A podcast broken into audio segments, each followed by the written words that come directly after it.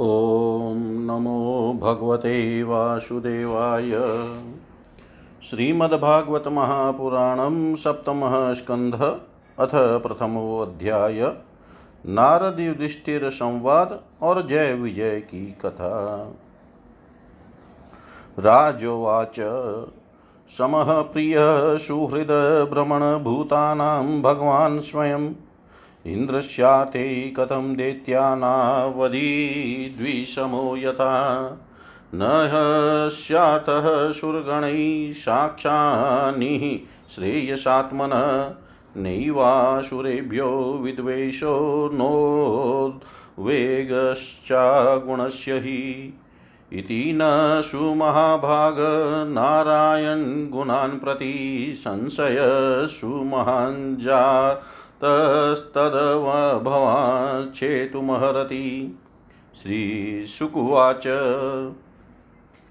साधुपृष्ठं महाराज हरेश्चरितम् अद्भुतं यद्भागवतमाहात्म्यं भगवद्भक्तिवर्धनं गीयते परमं पुण्यं ऋषिभिनारदादिभिः। नत्वा कृष्णाय मुनये कथयिष्ये हरे कथाम् निर्गुणोऽपि हि अजोऽव्यक्तो भगवान् प्रकृते परः स्वमाया गुणमाविश्य बाध्यबाध कथां गत।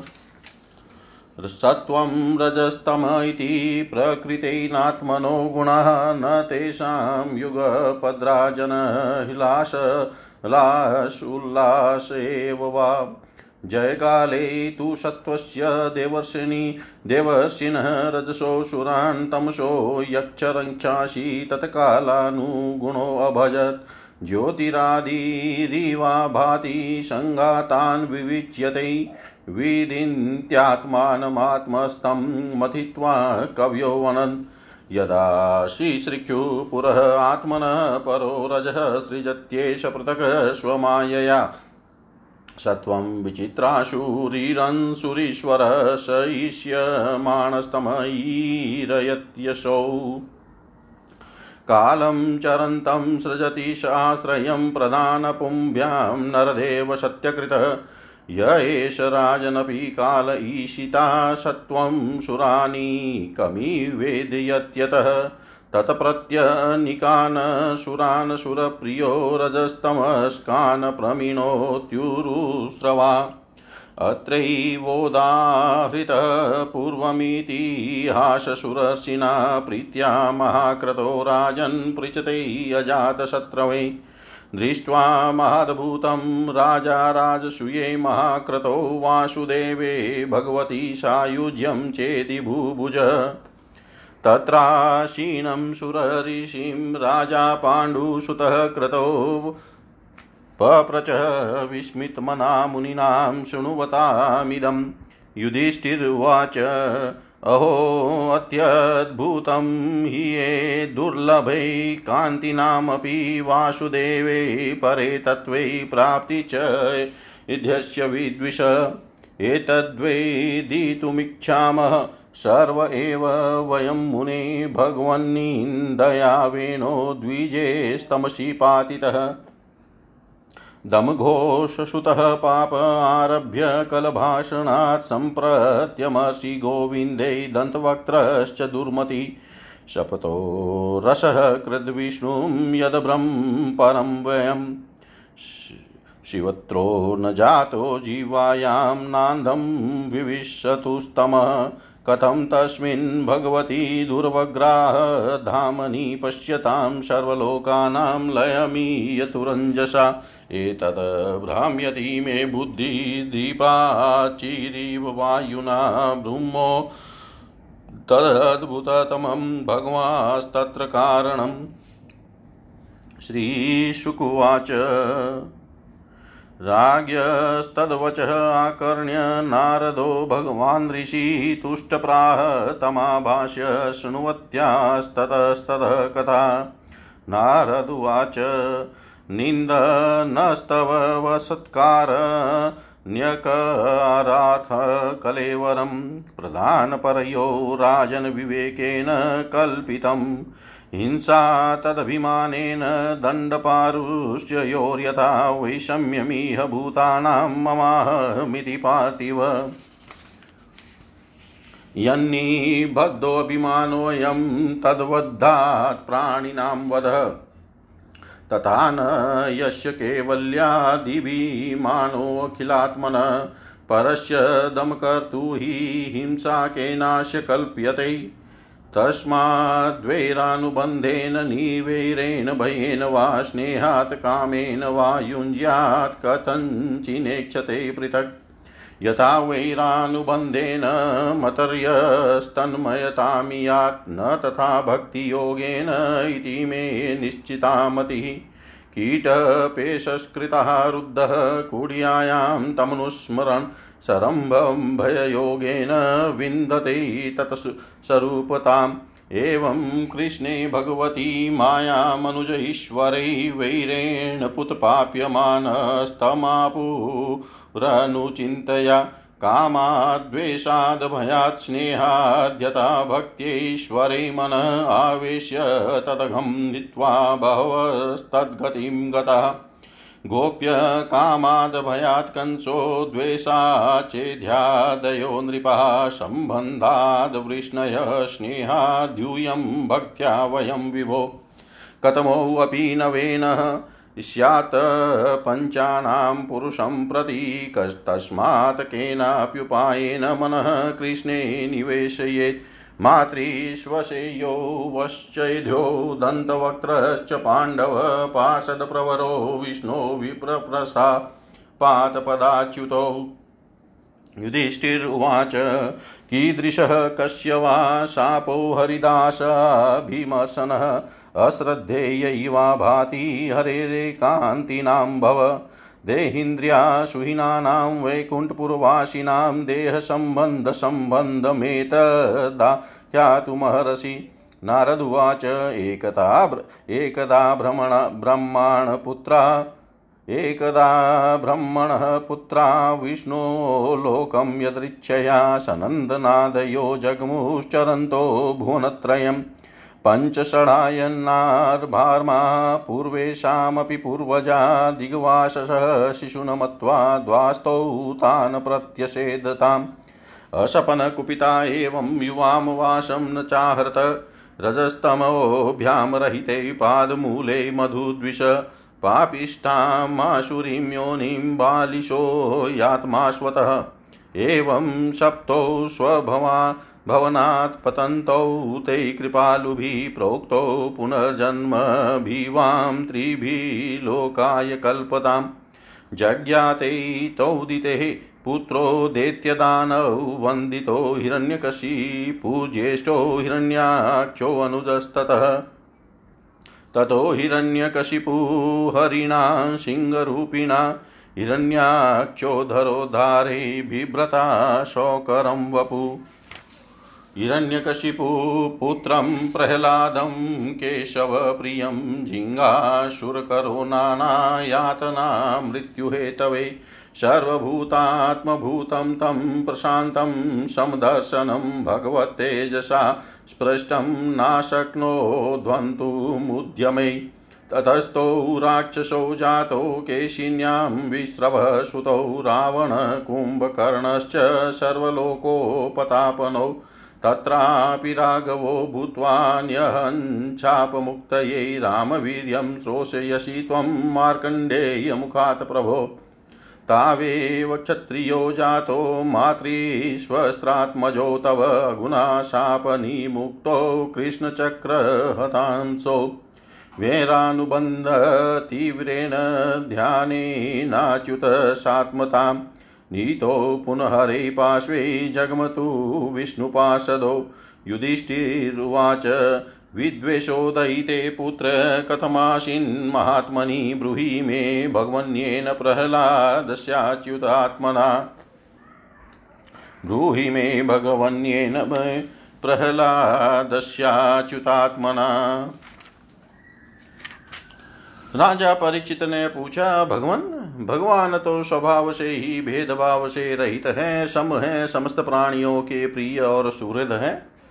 फिर उन्होंने जैसे कोई साधारण मनुष्य भेदभाव से अपने मित्र का पक्ष ले और शत्रुओं का अनिष्ट करे, उसी प्रकार इंद्र के लिए देत्यो का वध क्यों किया? वे स्वयं परिपूर्ण कल्याण स्वरूप है, इसीलिए उन्हें देवताओं से कुछ लेना देना नहीं है, तथा निर्गुण होने के कारण देत्यो से कुछ वैर विरोध और उद्वेग भी नहीं है। भगवत प्रेम के सौभाग्य से संपन्न महात्मन हमारे चित्त में भगवान के समत्व आदि गुणों के संबंध में बड़ा भारी संदेह हो रहा है। आप कृपा कृपा करके उसे मिटाइए। श्री सुखदेव जी ने कहा, महाराज, भगवान के अद्भुत चरित्र के संबंध में तुमने बड़ा सुंदर प्रश्न किया। क्योंकि ऐसे प्रसंग प्रहलाद आदि भक्तों की महिमा से परिपूर्ण होते हैं, जिसके श्रवण से भगवान की भक्ति बढ़ती है।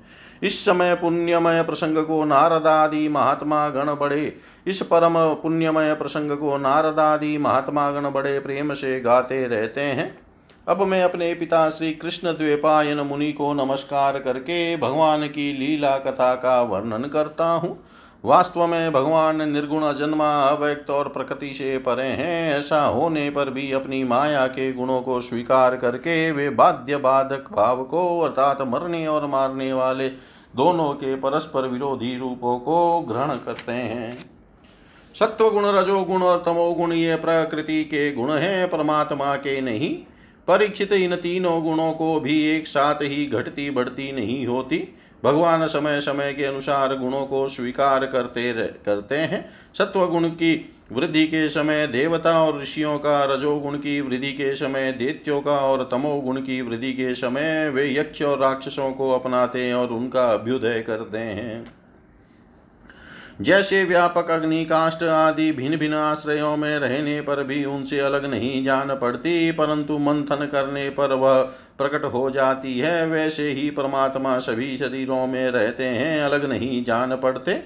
परंतु विचारशील पुरुष हृदय मंथन करके उनके अतिरिक्त सभी वस्तुओं का बाध करके अंततः अपने हृदय में ही अंतर्यामी रूप से उन्हें प्राप्त कर लेते हैं। जब परमेश्वर अपने लिए शरीरों का निर्माण करना चाहते हैं, तब अपनी माया से रजोगुण की अलग सृष्टि करते हैं। जब वे विचित्र योनियों में रमण करना चाहते हैं, तब सत्वगुण की सृष्टि करते हैं, और जब वे शयन करना चाहते हैं, तब तमोगुण को बढ़ा देते हैं। परीक्षित भगवान सत्य संकल्प है। वे ही जगत की उत्पत्ति के निमित्त भूत प्रकृति और पुरुष के सहकारी एवं आश्रय काल की सृष्टि करते हैं। इसलिए वे काल के अधीन नहीं, काल ही उनके अधीन है। राजनीय काल स्वरूप ईश्वर जब सत्व गुण की वृद्धि करते हैं, तब सत्वमय देवताओं का बल बढ़ाते हैं। और तभी वे परम यशस्वी देव प्रिय परमात्मा देव विरोधी रजोगुणी एवं तमोगुणी देत्यों का संहार करते हैं। वस्तुतः वे सम ही हैं। राजन इसी विषय में देवर्षि नारद ने बड़े प्रेम से एक इतिहास कहा था। यह उस समय की बात है जब राजसयु यज्ञ में तुम्हारे दादा युधिष्ठिर ने उनसे इस संबंध में एक प्रश्न किया था।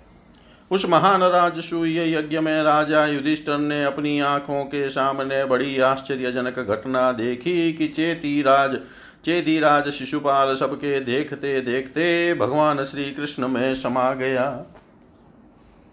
वहीं देवर्षि नारद भी बैठे हुए थे। इस घटना से आश्चर्यचकित होकर राजा युधिष्ठिर ने बड़े बड़े मुनियों से भरी हुई सभा में, उस यज्ञ मंडप में ही देवर्षि नारद से यह प्रश्न किया।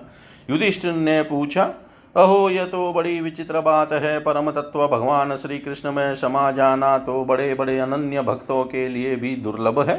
फिर भगवान से द्वेष करने वाले शिशुपाल को यह गति कैसे मिली?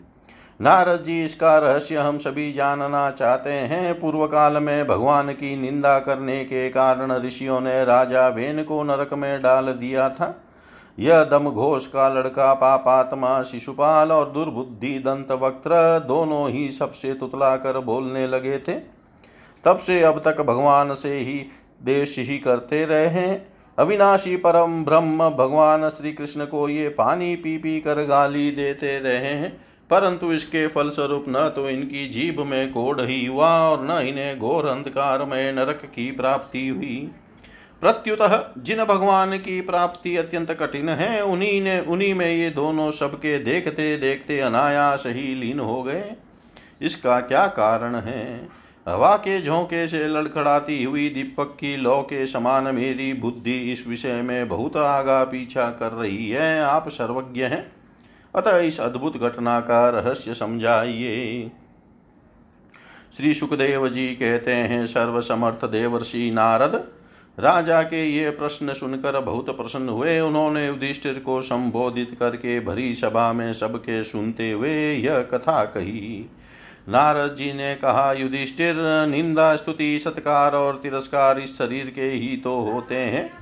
इस शरीर की कल्पना प्रकृति और पुरुष का ठीक ठीक विवेक न होने के कारण ही हुई है। जब इस शरीर को ही अपना आत्मा मान लिया जाता है, तब यह मैं हूँ और यह मेरा है, ऐसा भाव बन जाता है। यही सारे भेदभाव का मूल है। इसी के कारण ताड़ना और दुर्वचनों से पीड़ा होती है। जिस शरीर में अभिमान हो जाता है कि यह मैं हूँ, उस शरीर के वध से प्राणियों को अपना वध जान पड़ता है। किंतु भगवान में तो जीवों के समान ऐसा अभिमान है नहीं, क्योंकि वे सर्वात्मा हैं, अद्वितीय हैं। वे जो दूसरों को दंड देते हैं, वह भी उनके कल्याण के लिए ही क्रोधवश अथवा द्वेषवश नहीं। तब भगवान के संबंध में हिंसा की कल्पना तो की ही कैसे जा सकती है? इसलिए चाहे सुदृढ़ वैर भाव से या वैरहीन भक्ति भाव से, भय से, स्नेह से अथवा कामना से, कैसे भी हो, भगवान में अपना मन पूर्ण रूप से लगा देना चाहिए। भगवान की दृष्टि से इन भावों में कोई भेद नहीं है। युधिष्ठिर मेरा तो ऐसा दृढ़ निश्चय है कि मनुष्य वैर भाव से भगवान में जितना तन्मय हो जाता है, उतना भक्ति योग से नहीं होता। भृंगी कीड़े को लाकर भीत पर अपने छिद्र में बंद कर देता है तो वह भय तथा उद्वेग से भृंगी का चिंतन करते करते उसके जैसा ही हो जाता है। यही बात भगवान श्री कृष्ण के संबंध में भी है। लीला के द्वारा मनुष्य मालूम पड़ते हुए ये सर्वशक्तिमान भगवान ही तो है। इनसे वैर करने वाले भी इनका चिंतन करते करते पाप रहित होकर इन्हीं को प्राप्त हो गए। एक नहीं, अनेकों मनुष्य काम से, द्वेष से, भय से और स्नेह से अपने मन को भगवान में लगाकर एवं अपने सारे पाप धोकर उसी प्रकार भगवान को प्राप्त हुए हैं, जैसे भक्त भक्ति से। महाराज गोपियों ने भगवान से मिलन के तीव्र काम अर्थात प्रेम से, कंस ने भय से, शिशुपाल, दंतवक्त्र आदि राजाओं ने द्वेष से, यदुवंशियों ने परिवार के संबंध से, तुम लोगों ने स्नेह से और हम लोगों ने भक्ति से अपने मन को भगवान में लगाया है। भक्तों के अतिरिक्त जो पाँच प्रकार के भगवान का चिंतन करने वाले हैं, उनमें से राजा वैन की तो किसी में भी गणना नहीं होती। क्योंकि उसने क्योंकि उसने किसी भी प्रकार से भगवान में मन नहीं लगाया था। सारांश यह है, यह कि चाहे जैसे हो, अपना मन भगवान श्री कृष्ण में तन्मय कर देना चाहिए।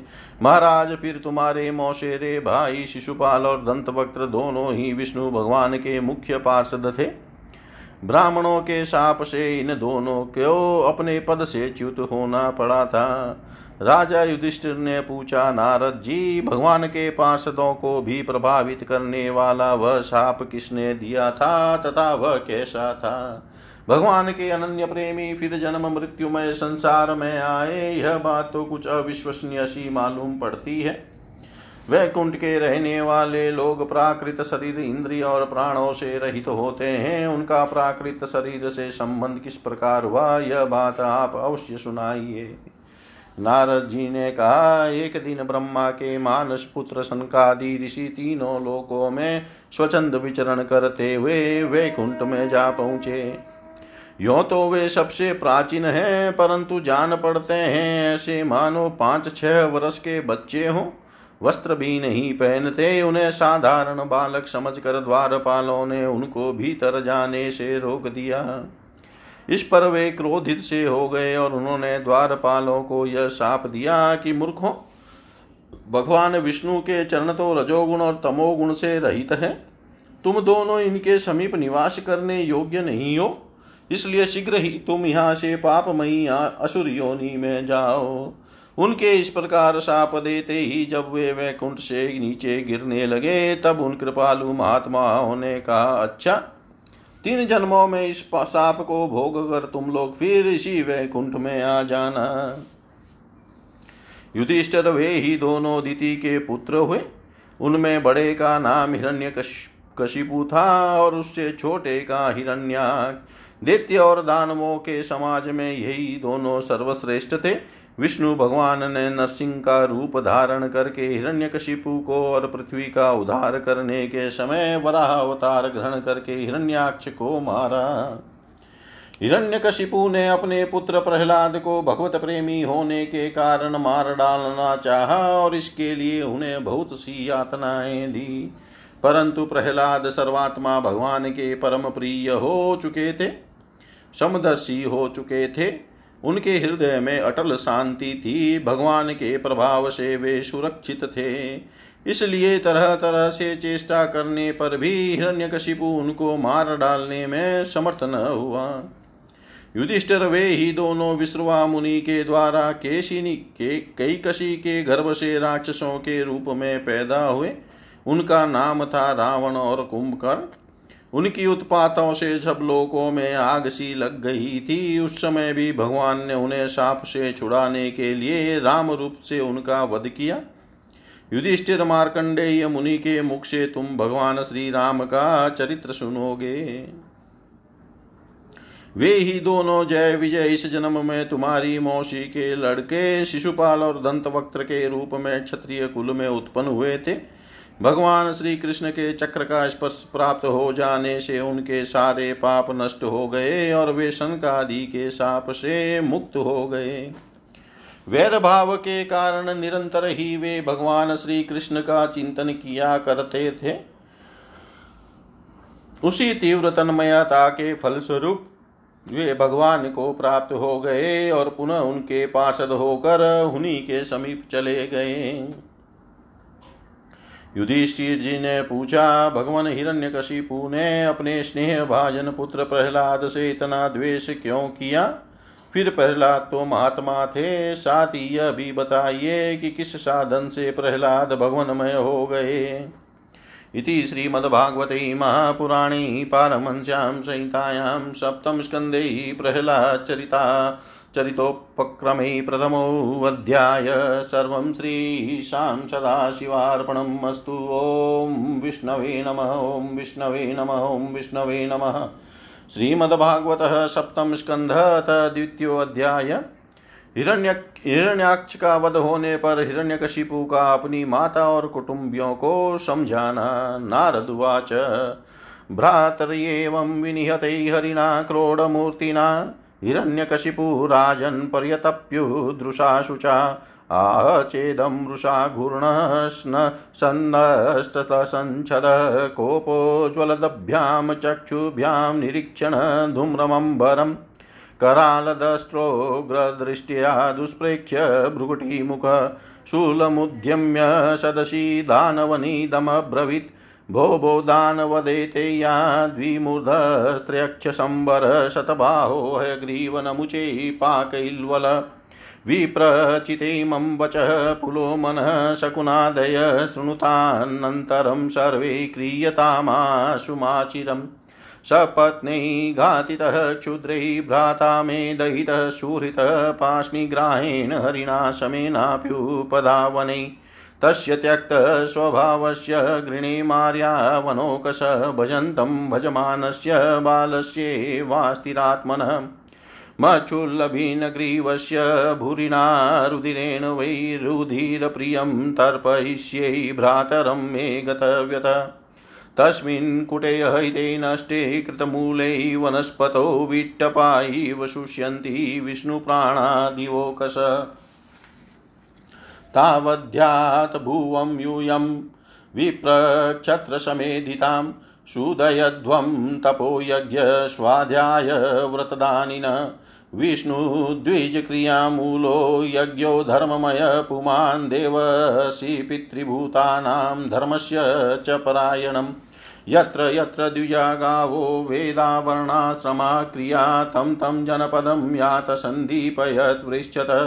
इति ते भर्तृनिदेशमादाय शीर्षादृताः तथा प्रजानां कदनं विदधु कदनप्रिया पुरग्राम, व्रजोद्यान, क्षेत्रारामाश्रमाकरान्, खेटखर्वट घोषाश्च ददौ पतनानि च। केचित् खनित्रैर्भिवैधु सेतुप्राकार वृक्षान् केचित् परशुपाणय। प्रादनशरण्यान्यनै प्रजानां ज्वलितोन्मुखै एवं विप्रकृतै लोकै दैत्येन्द्रानुचरै मुहुदिवं देवा परित्यज्य भुवि चेरुरलक्षिताः।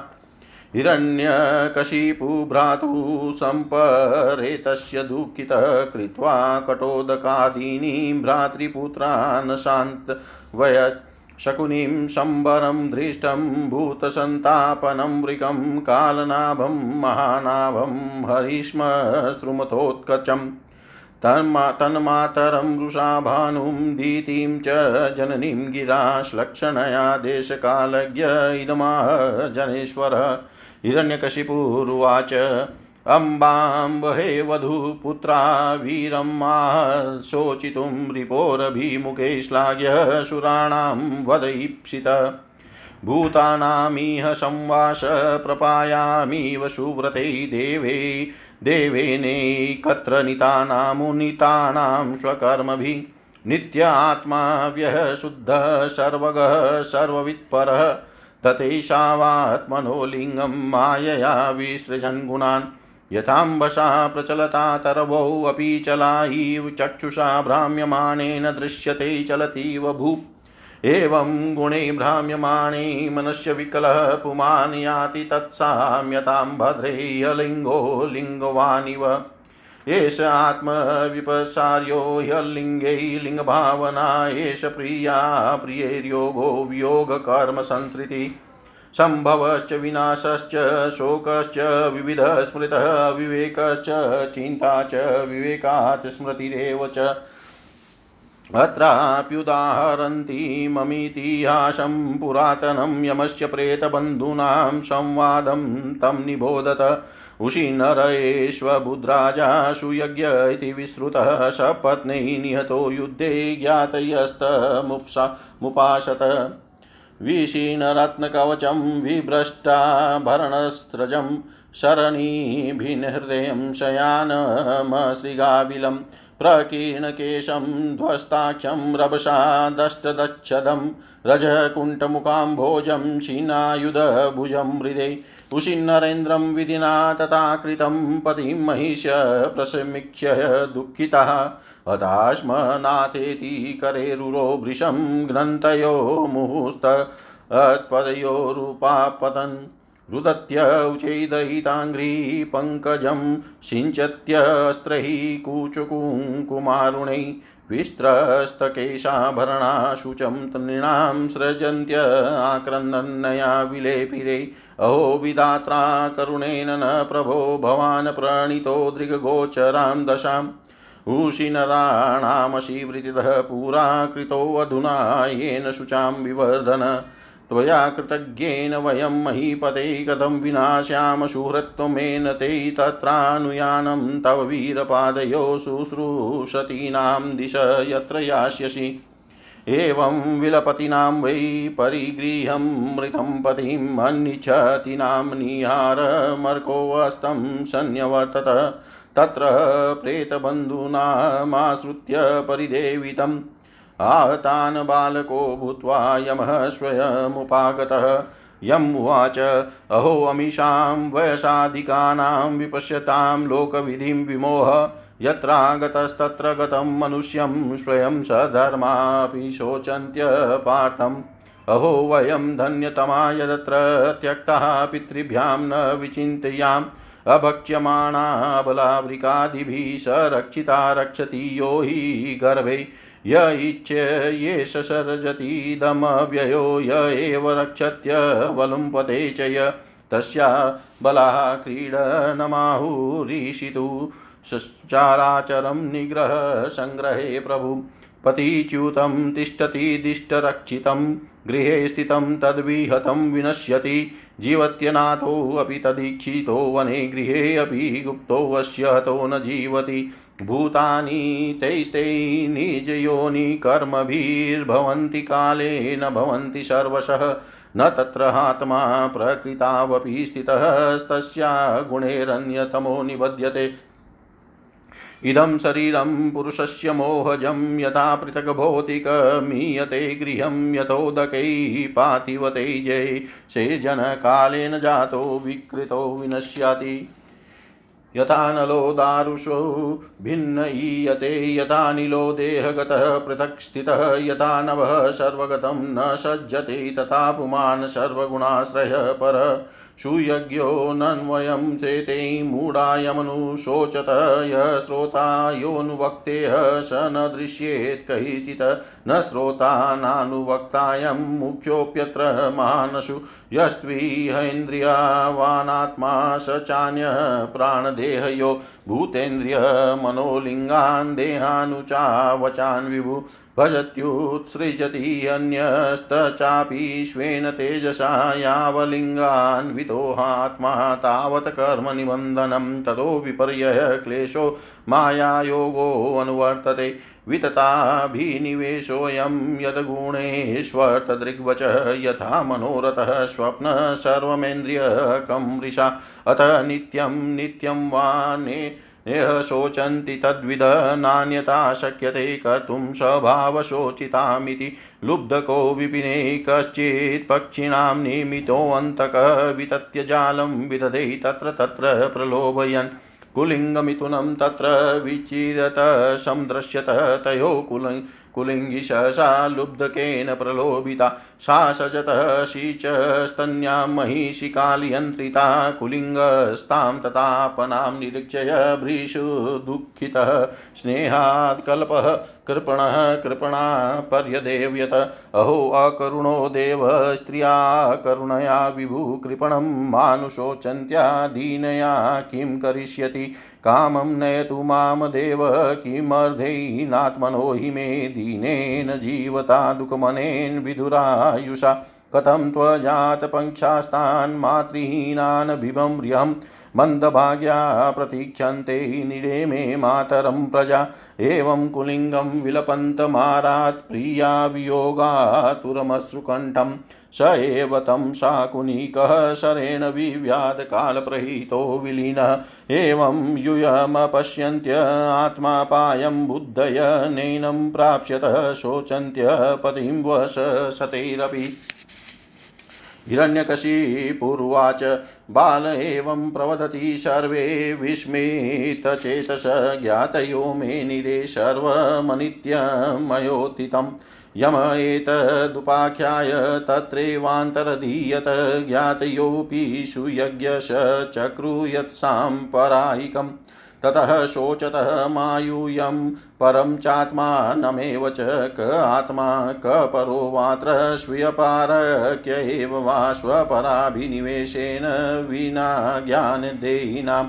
नारदुवाच इति दित्य पदेर्वाक्यं दितिराकर्ण्यशश्नुषा पुत्रशोकं क्षणा त्यक्त्वा तत्त्वे चितमधारयत् पुत्रशोकं क्षणा त्यक्त्वा तत्त्वे चितमधारयत्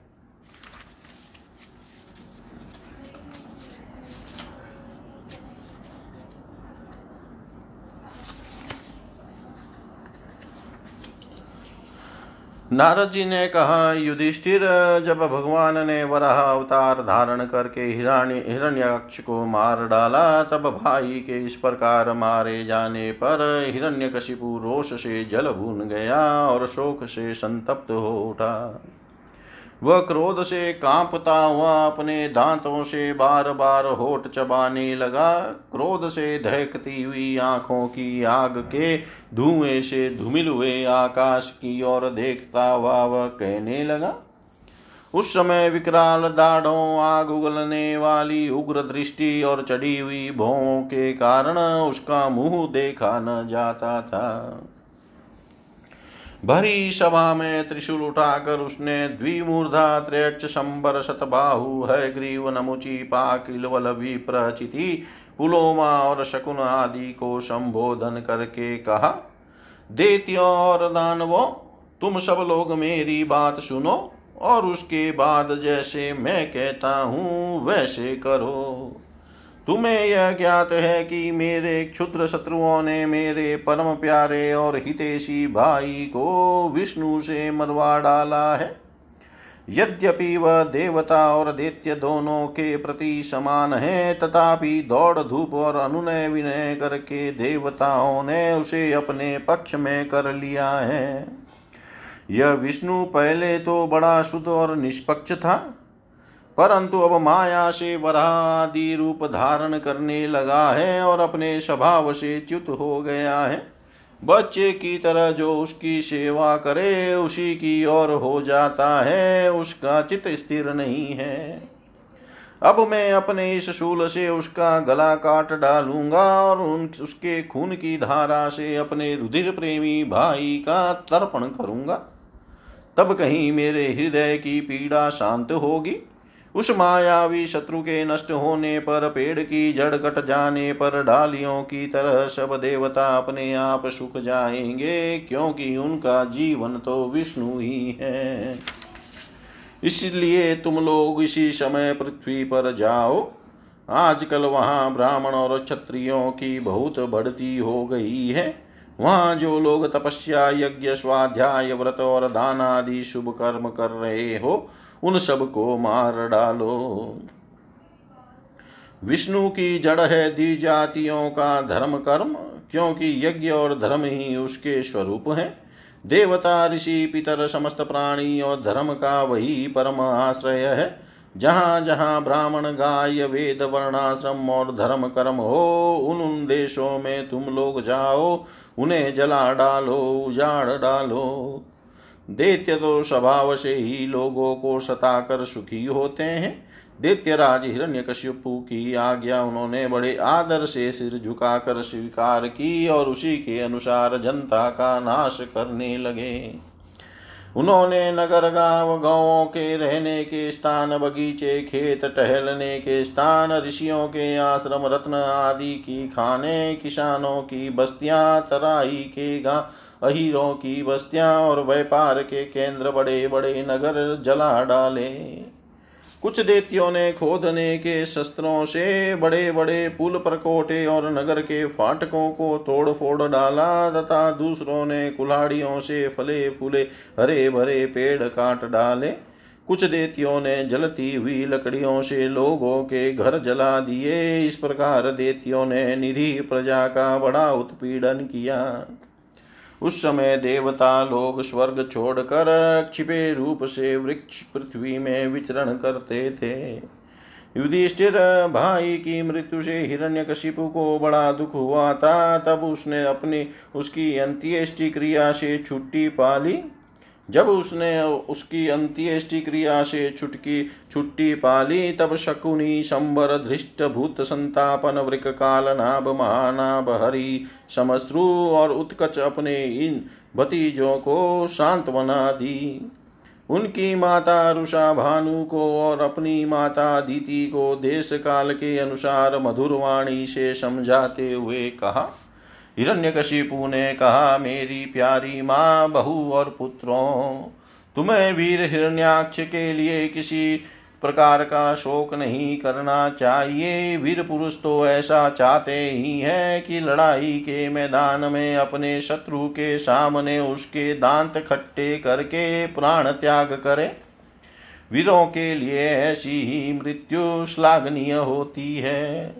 देवी जैसे प्याऊ पर बहुत से लोग इकट्ठे हो जाते हैं, परंतु उनका मिलना जुलना थोड़ी देर के लिए ही होता है। वैसे ही अपने कर्मों के फेर से देव वश जीव भी मिलते और बिछुड़ते हैं। वास्तव में आत्मा नित्य विनाशी शुद्ध, सर्वगत, सर्वज्ञ और देह इंद्रिया आदि से पृथक है। वह अपनी अविद्या से ही देह आदि की सृष्टि करके भोगों के साधन सूक्ष्म शरीर को स्वीकार करता है।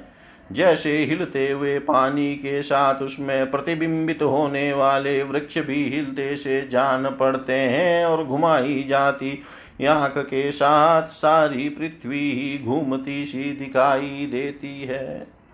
कल्याणी वैसे ही विषयों के कारण मन भटकने लगता है और वास्तव में निर्विकार होने पर भी उसी के समान आत्मा भी भटकता हुआ सा जान पड़ता है। उसका स्थूल और सूक्ष्म शरीरों से कोई भी संबंध नहीं है, फिर भी वह संबंधी सा जान पड़ता है। सब प्रकार से शरीर रहित आत्मा को शरीर समझ लेना यही तो अज्ञान है। इसी से प्रिय अथवा प्रिय वस्तुओं का मिलना और बिछुड़ना होता है। इसी से कर्मों के साथ संबंध हो जाने के कारण संसार में भटकना पड़ता है। जन्म मृत्यु अनेकों प्रकार के शोक, अविवेक, चिंता और विवेक की विस्मृति सबका कारण यह अज्ञान ही है। इस विषय में महात्मा लोग एक प्राचीन इतिहास कहा करते हैं। वह इतिहास मरे हुए मनुष्य के संबंधियों के साथ यमराज की बातचीत है। तुम लोग ध्यान से उसे सुनो। उसी नर देश देश में एक बड़ा यशस्वी राजा था। उसका नाम था सुयज्ञ। लड़ाई में शत्रुओं ने उसे मार डाला। उस समय उसके भाई बंधु से घेर कर बैठ गए। उसका जड़ाऊ कवच छिन्न भिन्न हो गया था। गहने और मालाएँ तहस नहस हो गई थी। बाणों की मार से कलेजा फट गया था। शरीर खून से लथपथ था। बाल बिकर गए थे। आँखें धस गई थी। क्रोध के मारे दांतों से उसके होठ दबे हुए थे। कमल के समान मुख धूल से ढक गया था। युद्ध में उसके शस्त्र और बाहें कट गई थी। रानियों को देववश अपने पति देव उसी नर नरेश की यह दशा देख कर बड़ा दुख हुआ। वे, हे हानात हम भागिने तो बेमौत मारी गई के कर बार बार ज़ोर से छाती पीटती हुई अपने स्वामी के चरणों के पास गिर पड़ी। वे ज़ोर ज़ोर से इतना रोने लगी कि उनके कुछ कुमकुम से मिलकर बहते हुए लाल लाल आंसुओं ने प्रियतम के पाद पद्म पकार दिए। उनके केश और गहने इधर उधर बिखर गए। वे करुण क्रंदन के साथ विलाप कर रही थी, जिसे सुनकर मनुष्यों के हृदय में शोक का संचार हो जाता था। हाय विदाता, बड़ा क्रूर है स्वामिन, उसी ने आज आपको हमारी आँखों से ओझल कर दिया। पहले तो आप समस्त देशवासियों के जीवन दाता थे। आज उसी ने आपको ऐसा बना दिया कि आप हमारा शोक बढ़ा रहे हैं। पतिदेव, आप हमसे बड़ा प्रेम करते थे, हमारी थोड़ी सी सेवा को भी बड़ी करके मानते थे। हाँ अब हम, अब आपके बिना हम कैसे रह सकेंगी? हम आपके चरणों को चेरी है। वीरवर, आप जहाँ जा रहे हो, वहाँ चलने की हमें भी आज्ञा दीजिए। वे अपने पति की लाश पकड़कर उसी प्रकार विलाप करती रही। उस मुर्दे को वहाँ से दाह के लिए जाने देने की उनकी इच्छा नहीं होती थी। इतने में ही सूर्यास्त हो गया। उस समय उसी नर उसी नर राजा के संबंधियों ने जो विलाप किया था, उसे सुनकर वहाँ स्वयं यमराज बालक के वेश में आए और उन्होंने और उन्होंने उन लोगों से कहा, यमराज बोले बड़े आश्चर्य की बात है। ये लोग तो मुझसे सयाने हैं, बराबर लोगों का मरना जीना देखते हैं, फिर भी इतने मूड हो रहे हैं। अरे, यह मनुष्य जहाँ से आया था, वहीं चला गया। इन लोगों को भी एक न एक दिन वहाँ जाना है। फिर झूठ मूठ ये लोग इतना शोक क्यों करते हैं? हम तो तुमसे लाख गुने अच्छे हैं, परम धन्य है, क्योंकि हमारे बाप, महाबाप ने हमें छोड़ दिया है। हमारे शरीर में पर्याप्त बल भी नहीं है, फिर भी हमें कोई चिंता नहीं है। भेड़िए आदि हिंसक जंतु हमारा बाल भी बांका नहीं कर पाते। जिसने गर्भ में रक्षा की थी, वही इस जीवन में भी हमारी रक्षा करता रहता है। देवियों जो अविनाशी ईश्वर अपनी मौज से इस जगत को बनाता है, रखता है और बिगाड़ देता है, उस प्रभु का यह एक खिलौना मात्र है। वह इस चराचर जगत को दंड या पुरस्कार देने में समर्थ है। भाग्य अनुकूल हो तो रास्ते में गिरी हुई वस्तु भी ज्यो की त्यों पड़ी रहती है, परंतु भाग्य के प्रतिकूल होने पर घर के भीतर तिजोरी में रखी हुई वस्तु भी खो जाती है। जीव बिना किसी सहारे के देव की दया दृष्टि से जंगल में भी बहुत दिनों तक जीवित रहता है। परंतु देव के विपरीत होने पर घर में सुरक्षित रहने पर भी मर जाता है। रानियों, सभी प्राणियों की मृत्यु अपने पूर्व जन्मों की कर्म वासना के अनुसार समय पर होती है और उसी के अनुसार उनका जन्म भी होता है। परंतु आत्मा शरीर से अत्यंत भिन्न है, इसलिए वह उसमें रहने पर भी उसके जन्म, मृत्यु आदि धर्मों से अछूता ही रहता है। जैसे मनुष्य अपने मकान को अपने से अलग और मिट्टी का समझता है, वैसे ही यह शरीर भी अलग और मिट्टी का है। मोह वश वह इसे अपना समझ बैठता है। जैसे बुलबुले आदि पानी के विकार, घड़े आदि मिट्टी के विकार और गहने आदि स्वर्ण के विकार समय पर बनते हैं रूपांतरित होते हैं तथा नष्ट हो जाते हैं। वैसे ही इन्हीं तीनों के विकार से बना हुआ यह शरीर भी समय पर बन बिगड़ जाता है। जैसे काठ में रहने वाली व्यापक अग्नि स्पष्ट ही उससे अलग है, जैसे देह में रहने पर भी वायु का उससे कोई संबंध नहीं है, जैसे आकाश सब जगह एक सा रहने पर भी किसी के दोष गुण से लिप्त नहीं होता वैसे ही समस्त देह इंद्रियों में रहने वाला और उनका आश्रय आत्मा भी उनसे अलग और निर्लिप्त है। मूर्खों, जिसके लिए तुम सब शोक कर रहे हो, वह सुयज्ञ नाम का शरीर तो तुम्हारे सामने पड़ा है। तुम लोग इसी को देखते थे। इसमें जो सुनने वाला और बोलने वाला था, वह तो कभी किसी को नहीं दिखाई पड़ता था। फिर आज भी नहीं दिखाई दे रहा है तो शोक क्यों? तुम्हारी यह मान्यता की प्राण ही बोलने या सुनने वाला था, सो निकल गया। मूर्खता पूर्ण है, क्योंकि सुषुप्ति के समय प्राण तो रहता है, पर वह न बोलता है, न सुनता है। शरीर में सब इंद्रियों की चेष्टा का हेतु भूत जो महाप्राण है, वह प्रधान होने पर भी बोलने या सुनने वाला नहीं है, क्योंकि वह जड़ है। देह और इंद्रियों के द्वारा सब पदार्थों का दृष्टा जो आत्मा है, वह शरीर और प्राण दोनों से पृथक है। यद्यपि वह परिचिन्न नहीं है, व्यापक है। फिर भी पंचभूत इंद्रिया और इंद्रिय और मन से युक्त नीचे ऊँचे देव मनुष्य पशु पक्षी आदि शरीर को ग्रहण करता और अपने विवेक बल से मुक्त भी हो जाता है। वास्तव में वह इन सबसे अलग है। जब तक वह पाँच प्राण, पाँच कर्मेंद्रिय, पाँच ज्ञानेन्द्रिय बुद्धि और मन इन सत्रह तत्वों से बने हुए लिंग शरीर से युक्त रहता है, तभी तक कर्मों से बंधा रहता है और इस बंधन के कारण ही माया से होने वाले मोह और क्लेश बराबर उसके पीछे पड़े रहते हैं। प्राकृति, प्रकृति के गुणों गुणों और उनसे बनी हुई वस्तुओं को सत्य समझना अथवा कहना झूठ मूठ का दुराग्रह है। मनोरथ के समय की, कल्पित और स्वप्न के समय की दिख पड़ने वाली वस्तुओं के समान इंद्रियों के द्वारा जो कुछ ग्रहण किया जाता है, सब मिथ्या है। इसलिए शरीर और आत्मा का तत्व जानने वाले पुरुष न तो नित्य शरीर के लिए शोक करते हैं और न नित्य आत्मा के लिए ही, परंतु ज्ञान की दृढ़ता न होने के कारण जो लोग शोक करते रहते हैं, उनका स्वभाव बदलना बहुत कठिन है। किसी जंगल में एक बहेलिया रहता था, वह बहेलिया क्या था? विधाता ने मानो उसे पक्षियों के काल रूप में ही रच रखा था। जहाँ कभी कहीं भी वह जाल फैला देता और ललचा कर चिड़ियों को फंसा लेता। एक दिन उसने कुलिंग पक्षी के एक जोड़े को चारा चुकते देखा। उनमें से उस बहेलिए ने मादा पक्षी को तो शीघ्र ही फंसा लिया। कालवश वह जाल के फंदों में फंस गई। नर पक्षी को अपनी मादा की विपत्ति को देख कर बड़ा दुख हुआ। वह बेचारा उसे छुड़ा तो सकता न था। स्नेह से उस बेचारी के लिए विलाप करने लगा। उसने कहा, यो तो विदाता सब कुछ कर सकता है, परंतु है बड़ा निर्दयी। यह मेरी सहचरी तो एक स्त्री है, दूसरे मुझ भाग्य के लिए शोक करती हुई बड़ी दीनता से छटपटा रही है। इसे लेकर वह करेगा क्या?